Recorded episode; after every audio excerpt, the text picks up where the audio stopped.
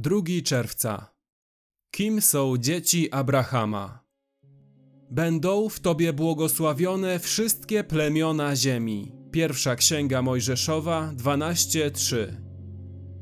Wy, którzy macie nadzieję w Chrystusie i podążacie za Nim w posłuszeństwie wiary, jesteście potomkami Abrahama i dziedzicami Jego obietnic przymierza.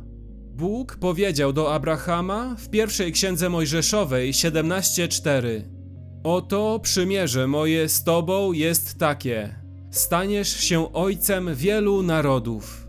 Jednak pierwsza księga Mojżeszowa wskazuje, że Abraham nie został ojcem wielu narodów w fizycznym czy politycznym sensie. Dlatego znaczeniem Bożej obietnicy prawdopodobnie było to, że wiele narodów będzie w jakiś sposób korzystać z błogosławieństw synostwa, pomimo że nie są fizycznie spokrewnieni z Abrahamem. Nie ma wątpliwości, o co chodziło Bogu, gdy powiedział Abrahamowi w pierwszej księdze Mojżeszowej 12:3: Będą w tobie błogosławione wszystkie plemiona ziemi. Od samego początku Bóg miał na myśli to, że Jezus Chrystus będzie potomkiem Abrahama i że każdy, kto zaufa Chrystusowi, zostanie dziedzicem obietnicy Abrahama. Paweł mówi w liście do Galacjan 3:29: Jeśli jesteście Chrystusowi, wtedy jesteście potomkami Abrahama, dziedzicami według obietnicy. Kiedy więc 4000 lat temu Bóg powiedział do Abrahama: Oto przymierze moje z tobą jest takie: staniesz się ojcem wielu narodów. To otworzył drogę dla każdego z nas, bez znaczenia do jakiego narodu należymy, aby stać się dzieckiem Abrahama i dziedzicem obietnic Bożych. Wszystko, co musimy zrobić, to dzielić wiarę Abrahama. To znaczy, pokładać naszą nadzieję w Bożych obietnicach do takiego stopnia, że jeśli wymaga tego posłuszeństwo, jesteśmy w stanie poświęcić naszą najdroższą własność, tak jak Abraham poświęcił Izaaka. Nie stajemy się dziedzicami obietnic Abrahama przez nasze działanie dla Boga, lecz przez ufność, że Bóg działa dla nas.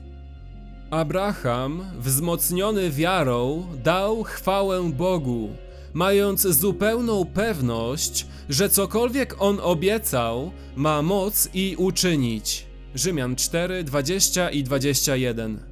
Z tego powodu Abraham był w stanie zachować posłuszeństwo Bogu, nawet wtedy, gdy posłuszeństwo to przypominało ślepą uliczkę. Ufał Bogu, że dokona niemożliwego. Na przykład przywróci jego syna z martwych.